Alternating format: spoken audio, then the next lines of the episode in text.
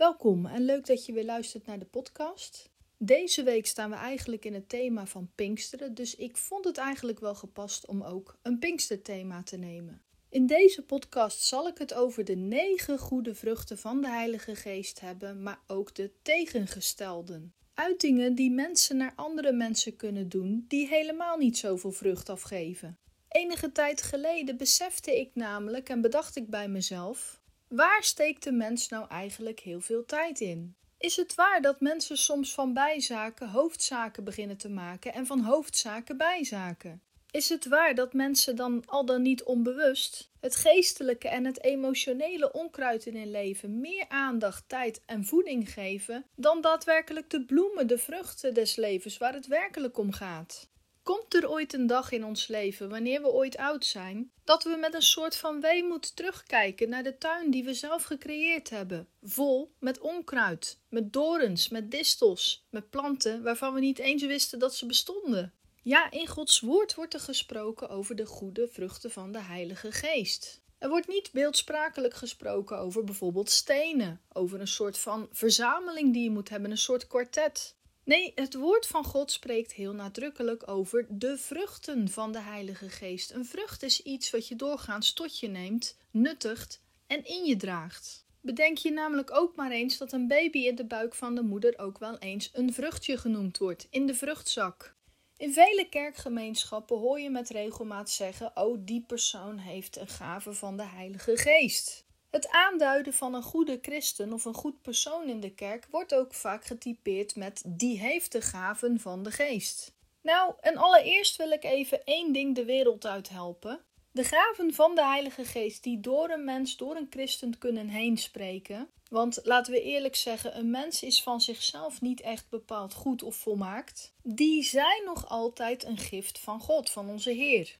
Wie letterlijk en figuurlijk gezegend is met al deze gaven, is natuurlijk vooral een plezier voor andere mensen. Wie de gave van de Heilige Geest gekregen heeft van God, die is ook vaak rustig van zichzelf. Die heeft een beheerst en gebalanceerd leven. Een persoonlijkheid die al deze of veel van deze gaven van de Heilige Geest bezit. Wel, zo'n mens leeft heel dicht bij de Heer, staat heel sterk in het geloof. Maar goed, wat echter wel een leugen is die mensen elkaar opleggen, is dat God iedereen even graag ziet. Hij houdt van alle mensen, of je nu wel de gave van de Heilige Geest hanteert of bezit, of je hebt het helemaal niet in je, maar je kunt ze altijd krijgen van God.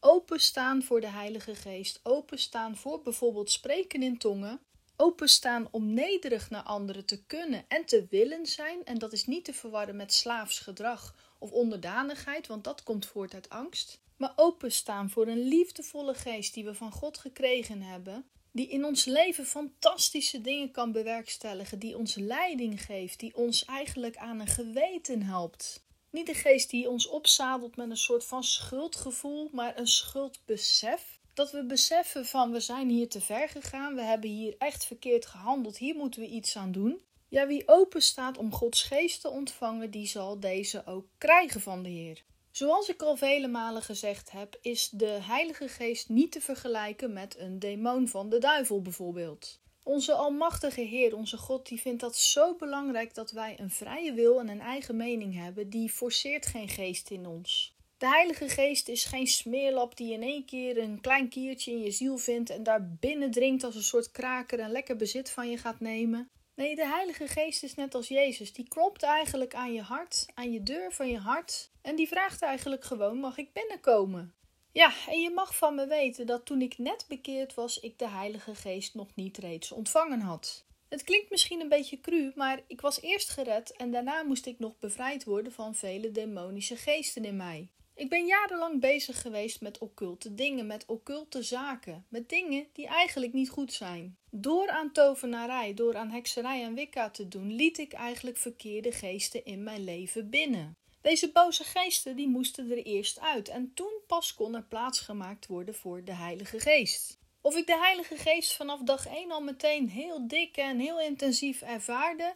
Nou nee, maar God had in mijn leven, in mijn nieuw bekeerde leven, wel een zaadje geplant met de Heilige Geest. En dat vruchtje is eigenlijk gaan groeien. Wie bijvoorbeeld een kersenpitje plant, die moet natuurlijk niet verwachten dat er morgen een metershoge boom staat met allemaal kersen erin. Groeien in geloof en groeien naar de Heer toe, dat heeft ook tijd nodig. Een bekering, een redding, een bevrijding wil nog niet altijd meteen zeggen dat alle problemen in je leven zijn opgelost. Het kan heel goed zijn dat je net bekeerd bent en nog tot je nek toe in de, nou, in de stront zit, zal ik maar zeggen. Dat je Jezus in wezen keihard nodig hebt, maar je krijgt ook ontzettend veel genade net na je bekering van de Heer. Je zult op den duur ook merken dat je enorme groeispurten gaat maken. Dat je in één keer ziet, hé, hey, er begint hier een blaadje boven de grond uit te komen. Er komt een steeltje aan mijn geloof. Er komt een knopje. Er komen blaadjes. En uiteindelijk zul je ook zien dat het vrucht begint te dragen. Je begint te merken dat je het niet meer leuk vindt om te liegen. Dat je dit niet meer wil. Je begint te merken dat je eigenlijk mensen goed wil behandelen en niet met de nek wil aankijken. Je begint ook te merken dat je mensen wilt vergeven. Hoe moeilijk dit ook soms voor je kan zijn. En dat, dat zijn nou de vruchten van de Heilige Geest. De eerste vrucht van de Heilige Geest is dan ook bijvoorbeeld liefde. Met liefde is het eigenlijk ook allemaal begonnen. Op welke manier je ook door God benaderd bent geweest of op welke manier je ook tot bekering bent gekomen, God heeft aan jou laten zien dat Hij je ontzettend graag ziet. Hij ziet jou helemaal zitten. Die liefde, die intense liefde die we van God ervaren, die komt eigenlijk als een kanonschoot binnen. God, onze lieve Vader in de hemel, vond het zo belangrijk om ons te roepen, om jou te roepen, om jou op dat moment te benaderen. Of dat je een gelegenheid hebt gekregen waarin je ja tegen God hebt kunnen zeggen. Nou, die liefde die je dan overkomt, dat is iets wat mensen zich nog lang zullen heugen. God houdt van jou en jij begint ook automatisch op den duur van jezelf te houden. Ja, je begint op een gezonde manier van jezelf te houden, waardoor je dus nee begint te zeggen tegen zonde. Je begint je als het ware te zien als een waardevol mens en je wil je eigenlijk niet meer verlagen of naar lager allooi afzakken om weer te zondigen, om weer de fout in te gaan, om uiteindelijk weer in die miserie te zitten. Nee, je bent een koningskind en God laat jou dit merken. Je wilt niet meer in de duisternis lopen, je wil vol continu in zijn aanwezigheid zijn. Dat is pas jezelf graag zien. Een bekend make-up merk zei ooit een keer omdat je het waard bent. Nou, en in dit geval is deze slagzin ook wel van toepassing. Die liefde zorgt ervoor dat je op den duur ook een hart voor anderen krijgt. Je merkt dat je anders naar mensen begint te doen en je benadert ze op een andere manier. Je kijkt ze niet meer met de nek aan en je leeft niet meer alleen voor jezelf. Je ziet ook liefde niet meer als ruilhandel. Als ik iets voor die persoon doe, dan gaat die persoon iets terug voor mij doen. Dat is geen liefde, dat is handel. Jij bent niet meer de center of the universe. Je merkt langzaam maar zeker dat anderen er ook toe doen. Je hart loopt over van liefde en daar kun je van uitdelen.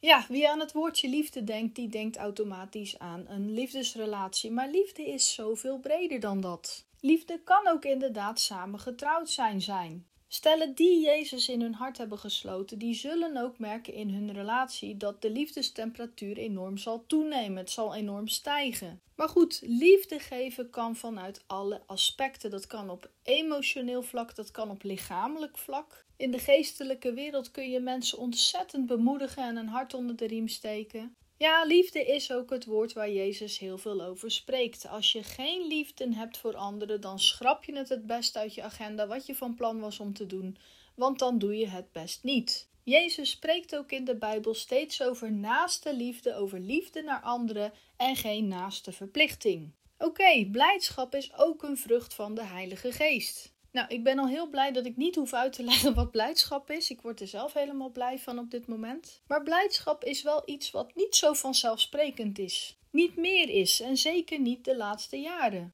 Blijdschap van de Heilige Geest kun je werkelijk overdragen. Het is echt als een lopend vuurtje. Het is alsof je met je aansteker door heel de kamer gaat en alles staat in lichte laaien. Dat is blijdschap van de Heilige Geest. Het werkt op een gezonde manier aanstekelijk. Je bent positief ingesteld, je ziet niet alles somber in, maar je zoekt altijd naar een hoopvolle toekomst met elkaar. Je zoekt naar oplossingen, je betrekt de Heer er altijd bij en daar word je gewoon hartstikke blij van. Mensen die de gave van blijdschap hebben gekregen van de Heilige Geest, die kunnen ook heel makkelijk mensen opbeuren. Je hebt nou eenmaal van die sombere mensen die eventjes samen zitten met iemand die de gave van blijdschap heeft en die kruipen werkelijk helemaal vanuit een diepe kruipkelder tot aan de top van het dak. Je ziet dat deze mensen werkelijk andere mensen kunnen opbouwen. Mensen die de gave van blijdschap hebben, die herken je vaak in een kerkgemeenschap aan hun uitbundige zingen.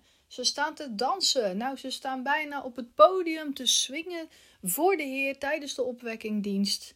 En het is werkelijk fantastisch. Nogmaals, als ik dat plaatje even voor de geest haal, dan word ik er zelf helemaal vrolijk van.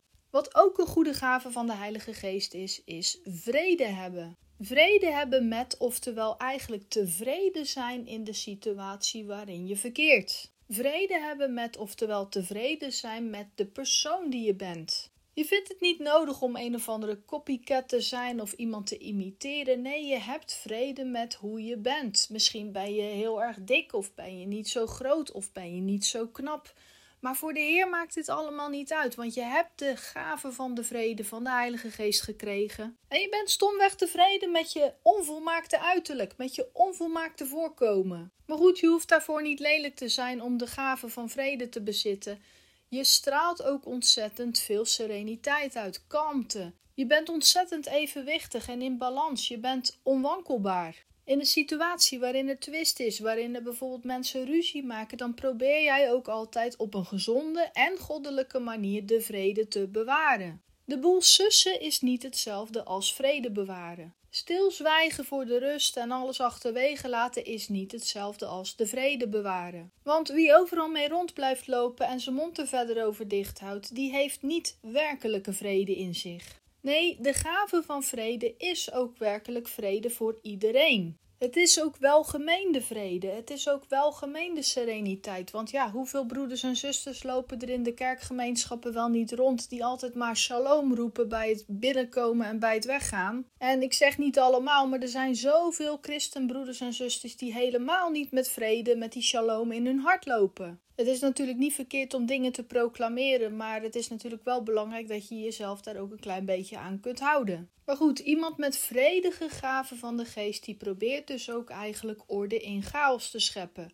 Ook in kerkgemeenschappen. Oké, nu komt er een leuke voor mij en voor heel veel mensen, denk ik. Geduld is ook een gave van de Heilige Geest. Nou, ik ga heel eerlijk zijn, dat is iets wat ik soms heel erg moeilijk vind: geduld hebben. Ik ben echter niet overal ongeduldig mee. Bij het ene heb ik wat meer geduld dan bij het andere. En dit geldt evengoed ook voor personen. Bij de ene persoon heb ik meer geduld dan bij een andere persoon. Maar geduld opbrengen voor iets, voor iemand, een situatie vind ik gewoonweg heel erg moeilijk. Geduldig zijn wil ook vaak zeggen geduldig wachten op wat God gaat doen in je leven. En ik ben ook niet altijd even geduldig naar God.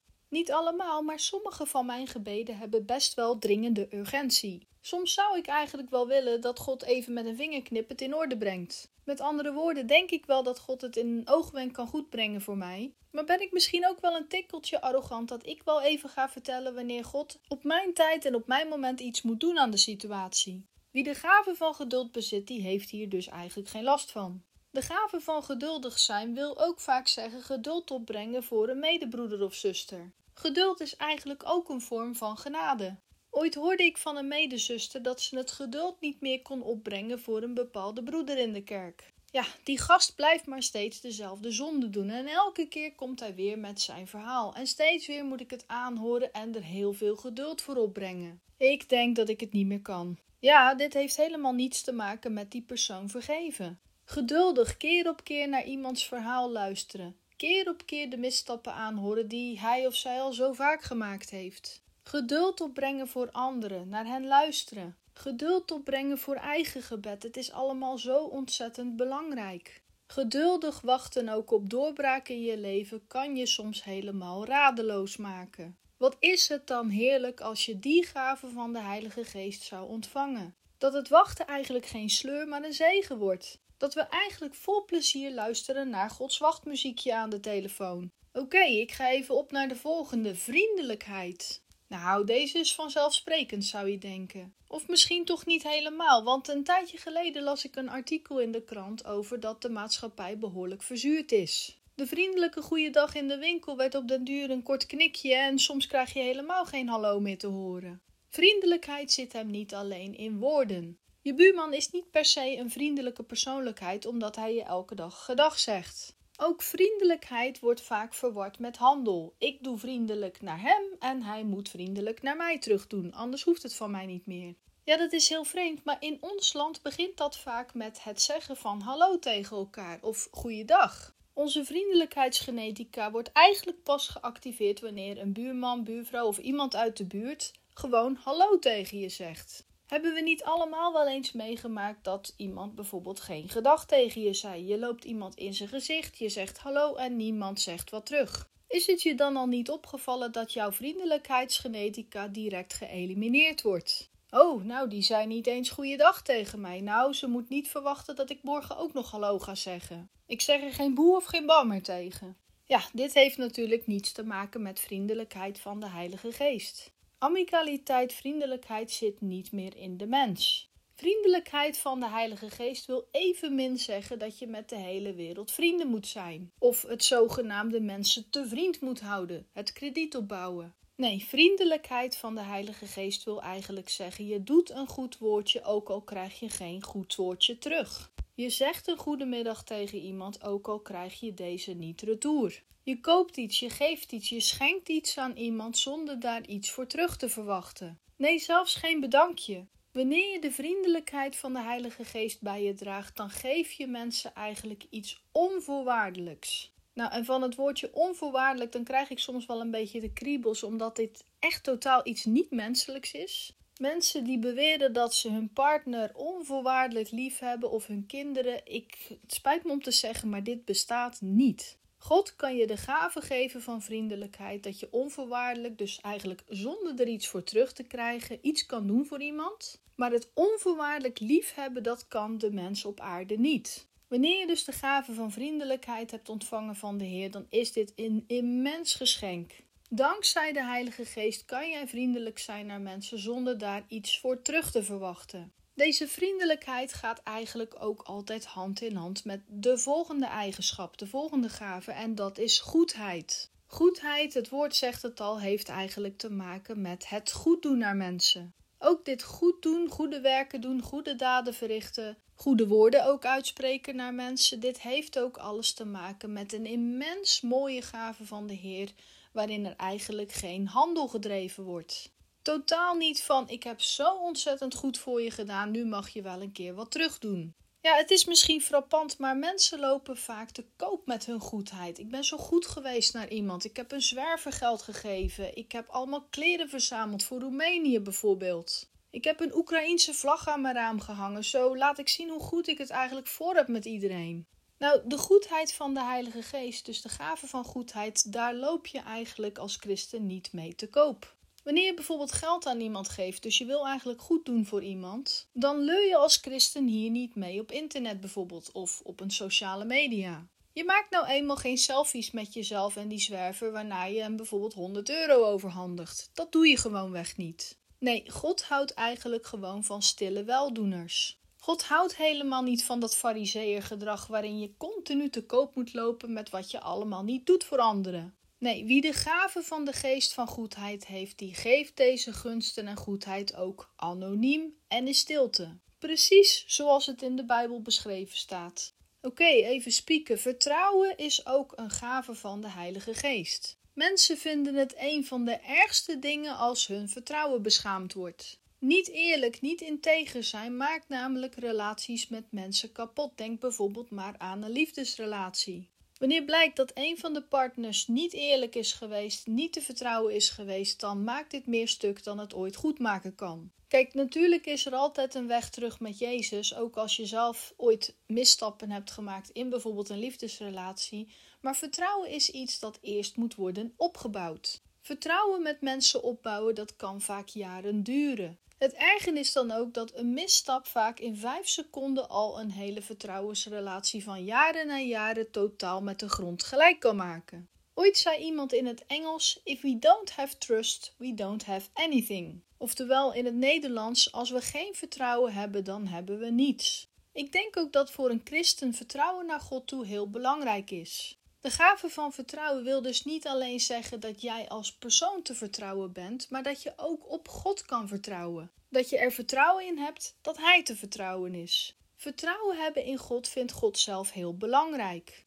Meermaals in het Oude en zowel het Nieuwe Testament zegt Hij tegen de mensen dat ze vertrouwen in Hem moeten hebben. Het is blijkbaar iets dat de mens niet zo vanzelfsprekend vindt. Grote profeten uit het verleden hebben bijvoorbeeld eerste rang gezeten om grote wonderen en tekenen van de Heer te zien. En toch, toch vroeg God telkens weer aan deze profeten om hem opnieuw te vertrouwen. De eerste vrouw op aarde, Eva, wantrouwde God namelijk ook, terwijl daar helemaal geen reden voor was. Zou de slang toch gelijk hebben? Als ik nu een bijt van deze vrucht neem, zou ik dan toch net zoals God worden? Zou God wel te vertrouwen zijn? Is het niet waar wat de slang zegt misschien? Nee, vertrouwen hebben dat de Heer alles voor ons zal voorzien, dat Hij er altijd voor ons is en ons helpt. Overtuigd zijn in het feit dat God te vertrouwen is en dat we zelf te vertrouwen zijn dankzij deze vrucht van de Heilige Geest, dat is pas een wonder. Wie dus te vertrouwen is en vertrouwt op God, die heeft dus een hele goede vrucht te pakken. Oké, de volgende, zachtmoedigheid. Dat is niet echt meer een woord dat we vandaag de dag veel gebruiken. Heel veel christenen gebruiken dit nog wel. Maar de jeugd van tegenwoordig die kent dit woord eigenlijk niet zo goed meer. Zachtmoedigheid wordt ook wel zachtaardigheid genoemd. Je bent eigenlijk heel lieflijk en zacht van aard. Je doet nooit mensen moedwillig pijn. Wie deze vrucht van de Heilige Geest te pakken heeft, die is ook enorm verdraagzaam. Ja, want je zou kunnen zeggen, ja, zachtmoedigheid is dat dan niet gewoon vriendelijkheid en goedheid tezamen? Is het niet gewoon een combinatie van de twee? Ja, nou ergens natuurlijk wel, maar verdraagzaamheid, dat hoort hier ook wel heel erg in thuis. Wie zachtmoedig in de geest is, wie verdraagzaam in de geest is, dat is geen persoon die leidzaam toeziet. Het is niet hetzelfde als alles maar over je heen laten komen. Kijk, als christen ben je nou eenmaal ietsje weker, zal ik even tussen haakjes zeggen, dan iemand die niet gelovig is. Maar je bent zeker geen watje. Vergeet ook niet dat wie met de Heilige Geest hand in hand gaat iedere dag, die heeft ook de kracht om alles te kunnen voortzetten in het leven. In de Bijbel staat er ook: Ik vermag alle dingen in Hem die mij kracht geeft. Iemand die ook zachtmoedig is, die herkent deze tekst ook als geen ander. Het kan bijvoorbeeld voorkomen dat iemand jarenlang op het werk gepest wordt en getreiterd wordt. En dat heeft niks te maken met alles ondergaan en over je heen laten komen, nogmaals. Maar dat deze christen het Bijbelboek Spreuken gewoon van binnen tot buiten gelezen heeft van ik besteed er niet te veel aandacht aan, ik vertrouw op God dat alles goed gaat komen. Deze persoon blijft zachtmoedig, deze blijft zijn werk of haar werk goed doen. En aan het eind van het liedje zul je merken dat er bepaalde harten openspringen van mensen. Door een kleine verandering in de situatie zien mensen plots de zachtmoedigheid van deze persoon. Want ondanks dat deze persoon ontzettend getreiterd en genegeerd en buitengesloten werd, is bijvoorbeeld deze verpleegster toch altijd heel zachtmoedig en lief naar de patiënten gebleven. Haar werk heeft er nooit onder geleden. Is deze persoon misschien zelfs nog een zieke collega een kaartje gaan brengen aan de deur of een bosje bloemen? Ja, voor de ongelovige buitenwereld lijkt dit een heel slap iets. Wat een dwaal zegt, die vrouw wordt jarenlang gepest en getreiterd en genegeerd en buitengesloten op haar werk en dan gaat ze nog een trosje druiven gaan brengen bij de zieken. Notabene de collega die alle aanzet heeft gegeven tot de pesterijen. Wat een geduld, wat een goedheid en wat een genade. Zachtmoedigheid is ook, ondanks je eigen kwetsuren, je pijn en trauma's, de pijn en de lijdensweg van een ander blijven zien. En zeker daar ook liefdevol op inspelen. Je moet het als mens maar kunnen, maar eigenlijk kun je dit als mens niet zonder de gave van de Heilige Geest. Zelfbeheersing is dan ook de laatste goede vrucht van de Heilige Geest die ik nog even in de spotlights wil zetten. Wie aan zelfbeheersing denkt, die denkt automatisch aan razernij, aan boos worden. Maar zelfbeheersing is eigenlijk wel een beetje meer dan dat. De zelfbeheersing van de Heilige Geest wil eigenlijk zeggen dat je jezelf in toom kunt houden. Je kunt jezelf in bedwang houden om iets niet te doen. Wie geen zelfbeheersing heeft, die komt dikwijls in de problemen. Iemand zonder zelfbeheersing die leeft vooral op de, jawel, daar kom ik weer, op de zogenaamde genotsmeter. Het is ook inderdaad een daad van egoïsme van ik wil het en ik wil het nu. Jezelf niet kunnen beheersen met bijvoorbeeld aankopen doen, eten, seksualiteit, impulsbeheersing tijdens woede en copingstrategieën, je niet kunnen inhouden om toch je mening erdoor te drammen, Ja, zelfbeheersing houdt een mens in toom. Wie zelfbeheerst is door de Heilige Geest, die komt ook vaak over als een wijs persoon, als iemand die intelligent is. Wie zelfbeheersing van de Heilige Geest heeft ontvangen, die zegt eigenlijk met andere woorden: Ik laat niet eerst mezelf aan het woord, maar ik laat eerst de Heilige Geest aan het woord. Ja, en wie denk je dat er altijd gelijk heeft? Jij of de Heilige Geest? Nou, ik weet het antwoord voor mezelf in ieder geval. Je kunt dus eigenlijk wel van me aannemen dat al deze negen vruchten fantastisch te werk zouden zijn in jouw leven. Je zou bijna zeggen: zalig zij die dit alles hebben. Maar ja, er is nog heel veel werk aan de winkel, want oh oh oh, wat zijn wij mensen toch soms vruchteloos. Ons geloofsleven is een boom die we moeten blijven voeden. Onderwijs, persoonlijke tijd met God, de Bijbel lezen. Ja, het zijn allemaal dingen waar we van groeien en groter van worden. Veel christenen hebben potentieel om deze vruchten allemaal tot ontwikkeling te brengen. Het kan allemaal, maar wil men het ook? De duivel probeert namelijk ook zijn onkruid te planten met dienstdorens eraan. Waar er negen vruchten van de Heilige Geest zijn, zijn er ook tegenhangers van deze vruchten, de zogenaamde dorens. Onkruid dat opkomt en overwoekert. Waar de vrucht van de Heilige Geest liefde is, is dat bij de duivel haat. Kan een christen dan met haat rondlopen? Nou, zeker weten dat dit kan. Christenen kunnen wel degelijk haat of hatelijke gevoelens met zich meedragen. Haat tegenover mensen die niet gelovig zijn. Ze hebben een hekel aan niet-gelovigen. Moet je nu eens kijken hoe ze zondigen en wat ze allemaal doen? Het is toch werkelijk verwerpelijk hoe mensen soms kunnen leven. Zoals bij de vruchten van de Heilige Geest van liefde je van jezelf kunt houden, zo kun je ook met de onkruidsvruchten van de duivel jezelf beginnen haten en hekel aan jezelf beginnen koesteren. Het is immers niet goed als je als christen, man of vrouw, heel veel liefde naar anderen hebt, maar heel veel hekel naar jezelf, zelfhaat. Wie zichzelf niet op een liefdevolle manier, op een gezonde, liefdevolle manier wel te verstaan benadert, die zal dan ook sneller verkeerde keuzes beginnen maken. Zelfhaat, haat naar andere mensen, hatelijke opmerkingen rondstrooien, die komen niet van God. Verwacht dus ook nooit dat als je haat met je meedraagt, als je haat begint rond te zaaien, dat je liefde zult oogsten. Het valt me namelijk meer dan eens op dat mensen die altijd ja, in een grimmige sfeer zijn en niet gezellig doen naar anderen, dat zij wel altijd willen en wensen dat anderen hen gezellig en liefdevol benaderen. Ik zeg je dit, dit is eigenlijk onmogelijk wanneer je de liefde niet met je meedraagt. Wie de vrucht van blijdschap heeft ontvangen van de Heilige Geest, die kan van de duivel helaas ook bitterheid erven. Bitterheid is de werkelijke tegenhanger van blijdschap. Bitterheid is eigenlijk een hele zure, slechte vrucht. Het mag misschien een beetje raar klinken, maar bitterheid kun je werkelijk van mensen hun gezicht aflezen. Bittere mensen herken je ook vaak aan hun klaaggedrag. Ze komen ergens binnen, bijvoorbeeld in de kerk, en de stoelen waar zij doorgaans op gaan zitten, deze zijn al bezet.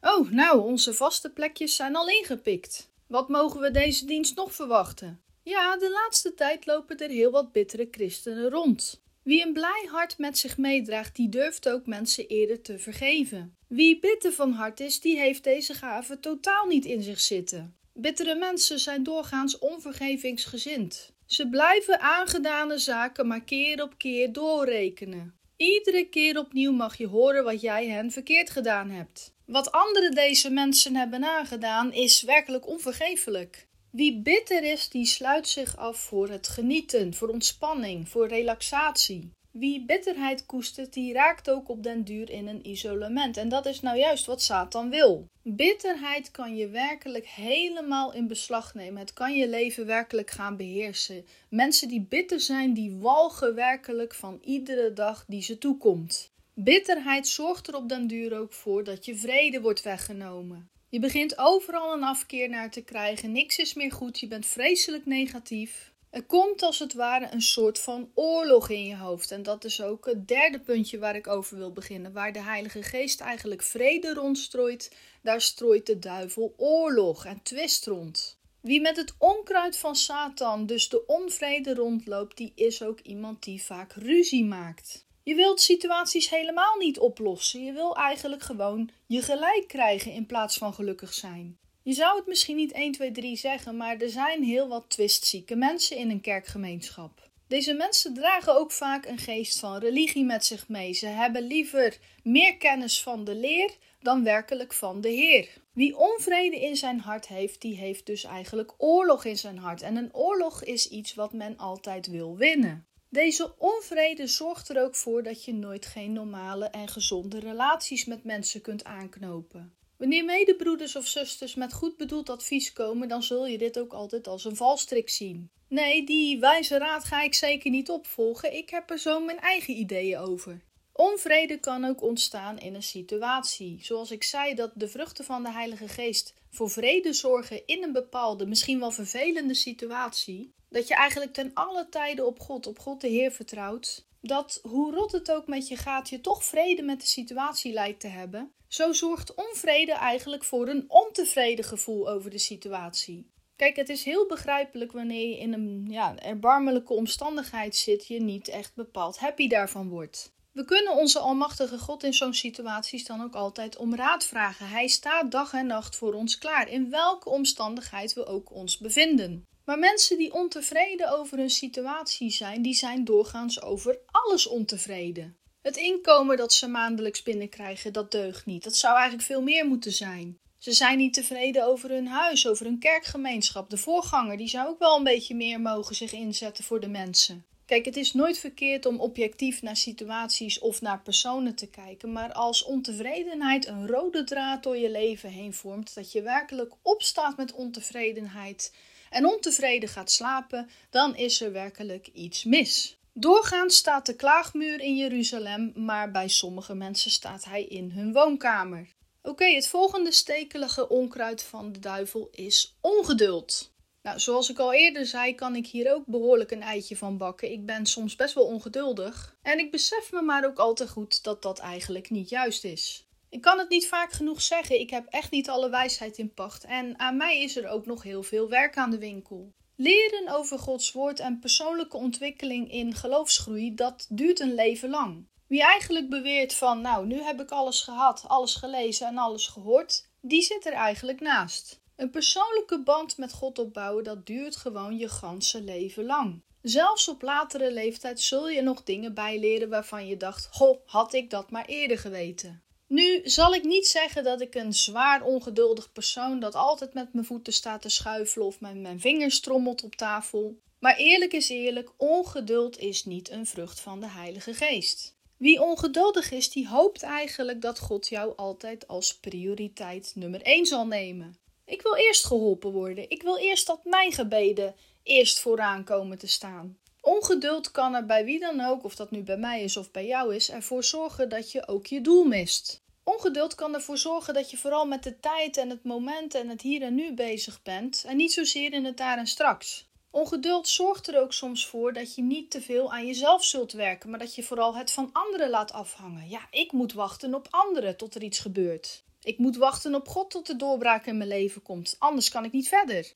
Ongeduld brengt ook vaak de leugen met zich mee dat jij eigenlijk machteloos staat. Je kunt niks doen behalve wachten. Wie zich machteloos voelt of in de steek gelaten, die kan daar ook behoorlijk boos over worden. Valt het je immers niet op dat kleine kinderen die niet meteen hun zin krijgen ook altijd driftig worden? Nou, en in de geestelijke wereld is dat vaak niet anders. We wachten al zo lang op een wonder, we bidden ons helemaal suf en waarom gebeurt het nou niet? We lopen nu al maanden achter een broeder of zuster aan, we lopen al maanden mee met deze persoon en er lijkt ook maar geen schot in de zaak te komen. Die medebroeder of zuster uit de gemeente waar we al onze tijd, aandacht, bloed, zweet en tranen en ook veel bemoediging in hebben gestoken, die blijft maar fouten maken en steeds weer dezelfde. Hoe dom kan je zijn? Oh, wat hebben we er toch weinig geduld mee met zo'n persoon. Ja, menselijk gezien is dit allemaal te begrijpen. Maar God geeft ons geen menselijke gaven. God geeft ons gaven van Hemzelf. De duivel daarentegen die wil graag dat wij heel erg menselijk blijven. Hij vindt het heerlijk om ons de ene fout na de andere te zien maken. Zo lekker menselijk en lomp. Nee, wees jij maar lekker ongeduldig. Ik vind het heerlijk dat je je zo loopt te verbijten.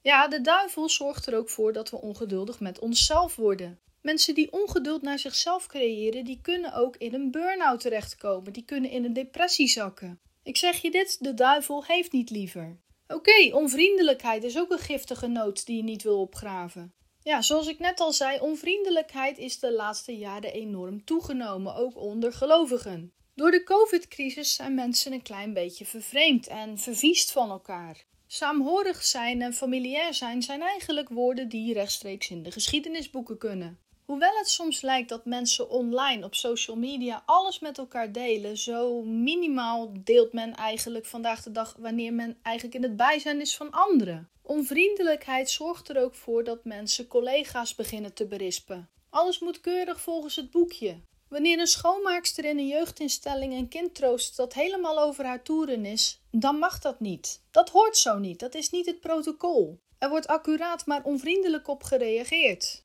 Troosten is de taak van de begeleiders, niet van de schoonmaaksters. Ik mijn baan en jij de jouwe, zo hoort het. Ja, vandaag de dag worden mensen kort gehouden. In de jeugdinstelling waar ik zelf werkzaam ben, zie ik dagelijks dit eerste rij gebeuren. Waar men twintig jaar geleden het nog de gewoonste zaak van de wereld vond om op een huilend kind af te stappen, of je nu de schoonmaakster, de klusjesman of een begeleidster was, dat deed er eigenlijk niet zoveel toe. Een kind dat over haar toeren is, dat benader je vriendelijk. Dat troost je, dat omarm je, dat geef je eventjes een knuffel. De onvriendelijkheid in de samenleving heeft ervoor gezorgd dat je niet meer out of the box kunt denken. Bemoei je er niet mee, is vandaag de boodschap. Mensen zijn ook steeds meer in hokjes gaan denken. Denk hierbij maar bijvoorbeeld aan de coronacrisis, aan het kamp van de gevaccineerden en het kamp van de niet-gevaccineerden. Oh, oh, oh, wat was men in die tijd vriendelijk naar elkaar. Onvriendelijkheid naar of over elkaar zorgt ook voor heel veel verwarring, voor roddel en achterklap. Men begint eerder dingen te insinueren. Men speculeert over het leven van een ander zonder er vriendelijk naar te vragen.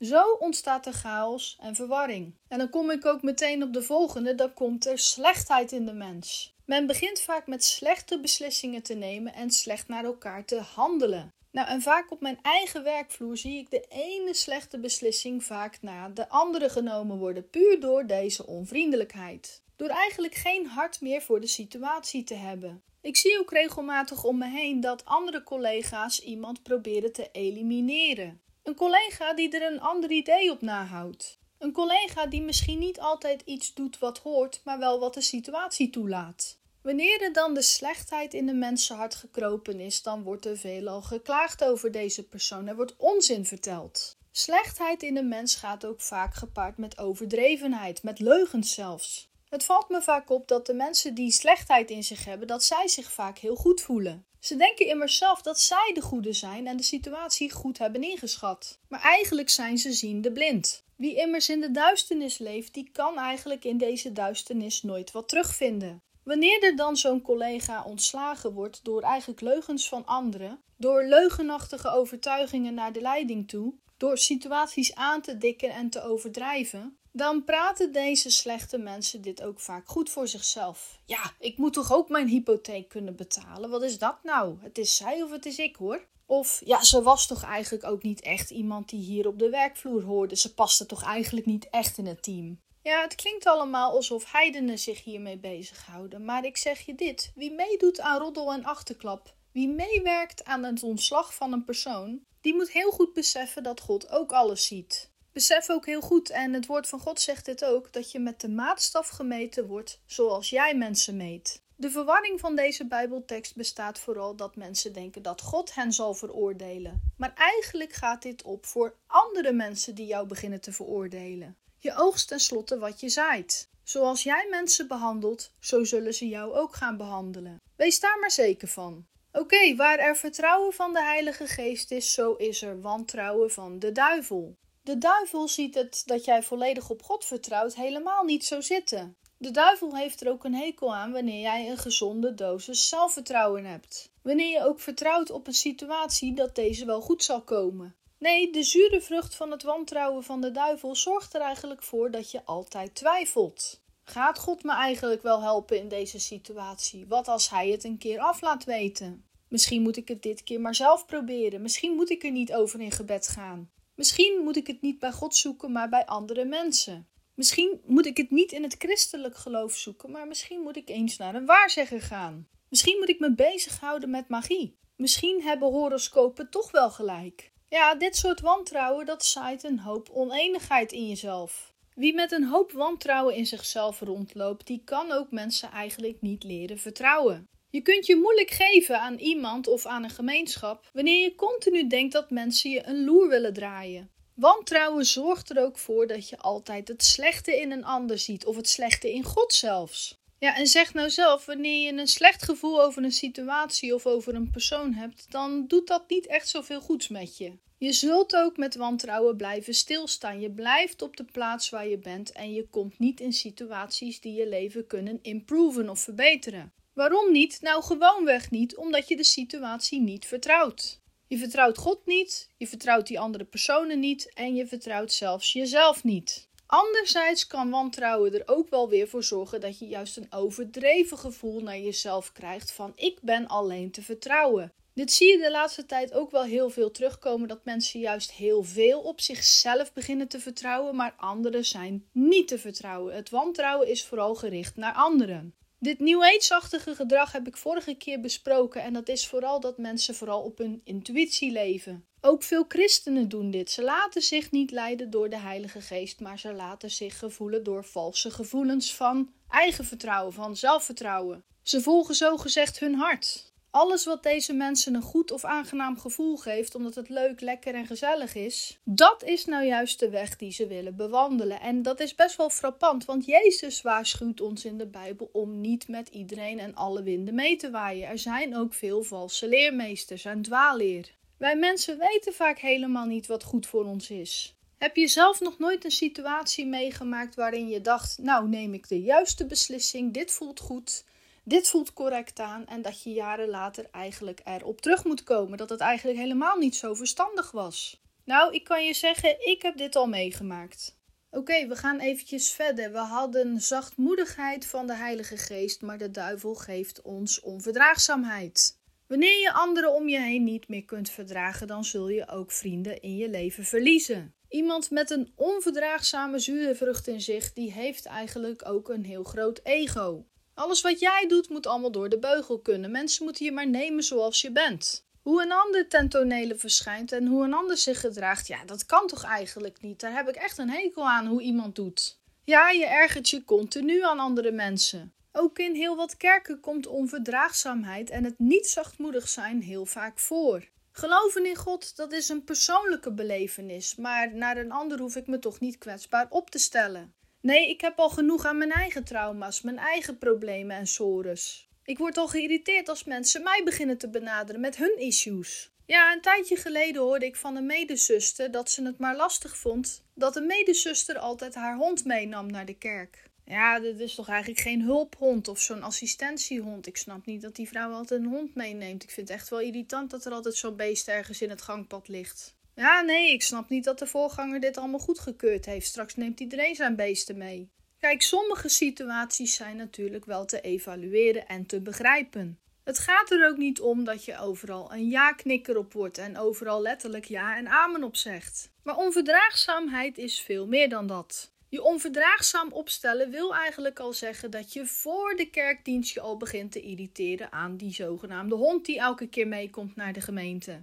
Je velt als het ware een oordeel over waarom iemand eigenlijk überhaupt die hond mee wil nemen. Je spreekt al een doemscenario uit dat iedereen straks zijn dieren meeneemt. Ja, want wat is dit immers nou? Een circus of een kerkgemeenschap? Onverdraagzaamheid veroordeelt ook vaak meer dan één persoon. Eerst is het de vrouw met die hond, dan is het de hond zelf. En dan is het ook de voorganger en zijn vrouw die dit alles toelaten. En de rest van de gemeente, ja, die zegt er niks van. Ik ben de enige die hier op wijst. Ik ben de enige die hier iets van zegt. Hoewel de hond heel de dienst ligt te slapen en geen krimp geeft, wordt het voor sommige mensen toch een probleem. Ja, want onverdraagzaamheid is ook een enorme zelfrechtvaardiging. Ik vind het niet kunnen. Ik vind het niet normaal dat iedereen dit goed vindt. Ik hou mij ook netjes aan de regels. Ik zet mijn fiets niet eens binnen omdat dat niet mag. Nou, ik vind het nergens op slaan dit. Moest die persoon nu blind zijn tot daaraan toe, maar dit? Ja, ik zeg je nogmaals, een idee ergens over hebben of een eigen mening koesteren, dat is allemaal niet zo erg. Echter, onverdraagzaamheid maakt van hoofdzaken bijzaken en van bijzaken vaak hoofdzaken. Wat vaak werkelijk het probleem is en waar het nu werkelijk om draait, weet vaak niemand. Onverdraagzaamheid maakt mensen sowieso heel bitter en ongeduldig naar anderen. Wie vele goede gaven van de geest heeft, die krijgt er ook vaak vele goede gaven extra bij. Vaak ter zijner tijd. Maar wie slechte gaven koestert en in zich heeft, die krijgt er ook vaak heel wat slechte gaven bij. Jezelf niet kunnen beheersen is dan ook het laatste woord dat ik graag wil behandelen om de podcast daar ook mee af te sluiten. Maar het zinnetje zegt het zelf al: jezelf niet kunnen beheersen is eigenlijk hetzelfde als jezelf de vrije loop laten. Wie geen zelfbeheersing heeft, dus deze zure vrucht van de duivel beheerst, die laat zichzelf eigenlijk de vrije loop. Die geeft overal aan toe. Die reageert vanuit een impuls, vanuit een gevoel. Die doet vaak eerst zonder vaak eerst na te denken. Wie zichzelf niet in de hand heeft, dus wie geen zelfbeheersing heeft, die komt heel vaak in zondig leven terecht en in de problemen uiteindelijk. Je zelfbeheersing verliezen kan op allerlei vlakken. Veel mensen denken vaak aan agressie, aan boosheid, maar je kunt jezelf ook in een koopverslaving verliezen of in eender welke verslaving. Je kunt jezelf ook verliezen in seksualiteit. Je had je nog zo voorgenomen om te wachten met seks voor het huwelijk, maar het is er helaas toch van gekomen, omdat je die zelfbeheersing niet hebt gehad. Kalmte en vragen of God er een rem op wil zetten is eigenlijk het enige wat kan werken. Je vraagt in gebed om kalmte en of God jou wil sturen met zijn Heilige Geest. Zoals ik in het begin van de podcast al zei, geeft God deze gave vrijwillig en gratis. Het enige wat je moet doen is er zelf voor openstaan. Bij God hoef je niet te leuren van geef me alsjeblieft wat geduld of help mij met dit en doe het nou alsjeblieft. God zal je dit ter zijner tijd ook geven. Het heeft natuurlijk tijd nodig voordat er iets begint te groeien. Besef heel goed van wie een heel ongeduldig mens is en vraagt om de gave van geduld. Ja, het kan natuurlijk altijd, bij God kan alles, maar het lijkt me sterk dat je de volgende dag een en al geduld bent. Veel dingen, niet allemaal, maar veel dingen zijn ook vaak een leerproces. Toch zijn het allemaal gaven waar God ons maar al te graag mee wil verwennen. Ja, verwennen. En dit is ook onder meer het zinnetje bid en u zal gegeven worden. Dit gaat namelijk niet altijd over financiële zaken. Oké, we zijn aan het einde van de podcast gekomen. Hij heeft een minuutje langer geduurd dan dat ik had ingepland. Maar goed, dank jullie wel voor al het geduld. Met deze gaven van de geest zijn jullie al gezegend. Graag hoor ik jullie volgende keer weer terug.